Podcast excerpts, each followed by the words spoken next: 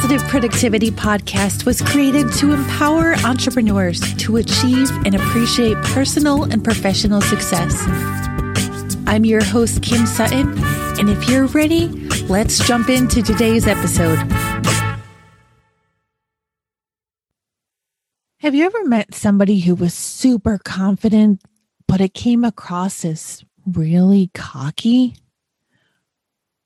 And then on the flip side, have you met somebody who was super confident and looked at them in awe? Wow. Look how tall they stand and look how they project themselves outward, but it doesn't make me feel like a little person. As we continue our conversation about boundaries and confidence, today I want to remind you that confidence and cockiness do not need to go together. As a young girl between kindergarten and sixth grade, I went to a school in a very small town where our class size was very small. At the risk of sounding egotistical, I was a big fish in a small town. But at the end of sixth grade, my mother, sister, and I moved to a much bigger town where rather than being one out of 160, I became one out of 800 in my class. I was definitely a small fish in a huge town. As if being the new girl wasn't enough, I was also plagued by acne and an easy target for all these new kids to pick on. I had poor choice in wardrobe, very bad. I still to this day do not like shopping for clothes. And very quickly in this new school district, I lost any confidence that I had. For the rest of my school years in that school district, I would very often stare at the ground while I was walking and avoid eye contact with anybody else. While I did have an awesome group of close-knit friends, it took a lot for me to venture out of my small circle and talk to other people. And when I went to college, the same habits followed me. I didn't talk to people because I was afraid of saying the wrong things. And I didn't make eye contact with people because I was afraid that they were looking at me and judging me.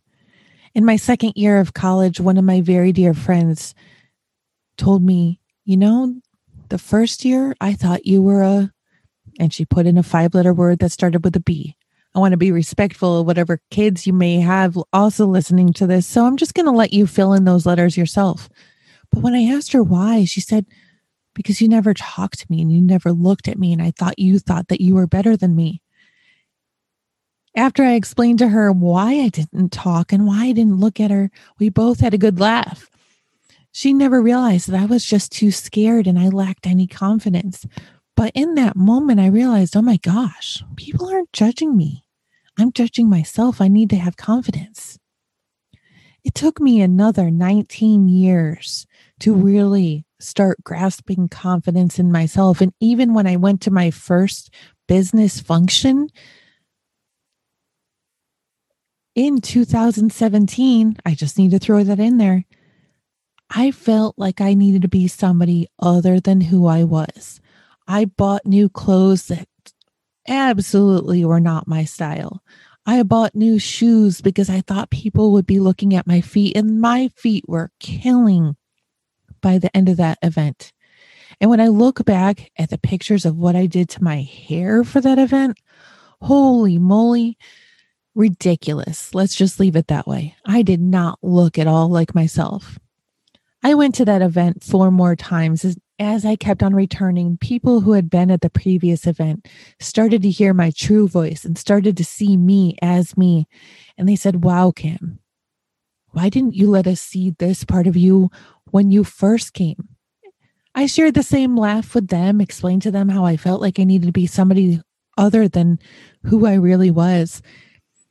And I got another laugh. Why would you want to be anybody other than you? A few years ago, I read a book, The Power of I Am by Joel Osteen.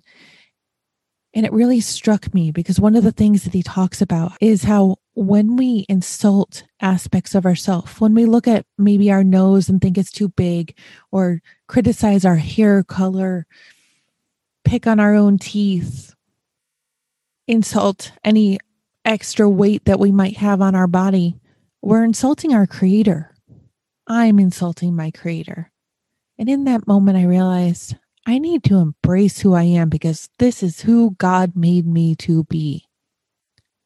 In 2019, somebody told me that my story had no place in my business. And for a few short months, I listened. But then, thanks to you, my podcast listeners, I started getting messages. Kim, where did your solo episodes go? We miss your stories. We miss the authenticity. We miss your transparency. We want your stories back. And I realized that the person who had told me that my stories did not belong in my business had no idea what they're talking about.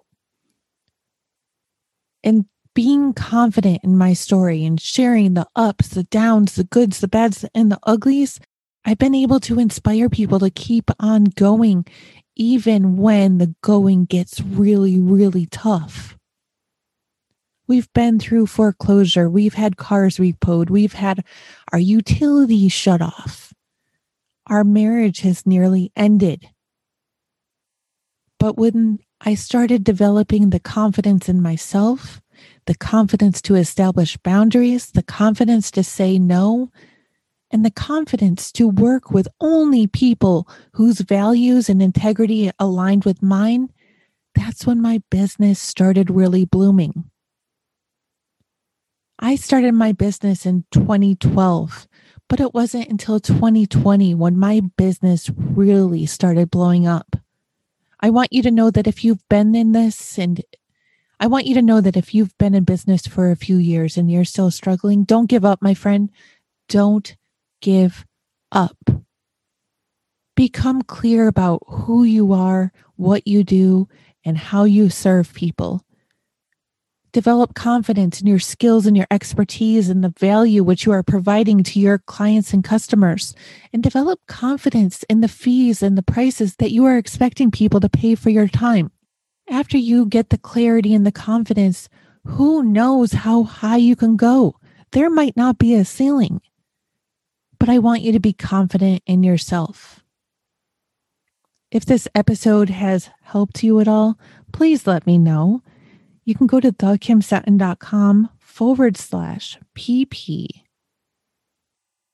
/PP697 and leave a comment down below the show notes, or head on over to your favorite podcast listening platform and leave a rating and review. Now, with all this said, go forth and make it a positive and a productive day. Thank you for tuning in to this episode of the Positive Productivity Podcast. When I'm not podcasting, I'm supporting 6 to 7 figure business coaches with their marketing automation and entrepreneurs like you through my coaching and mastermind programs. I want to invite you to visit thekimsutton.com to learn how I can help you take your business to the next level.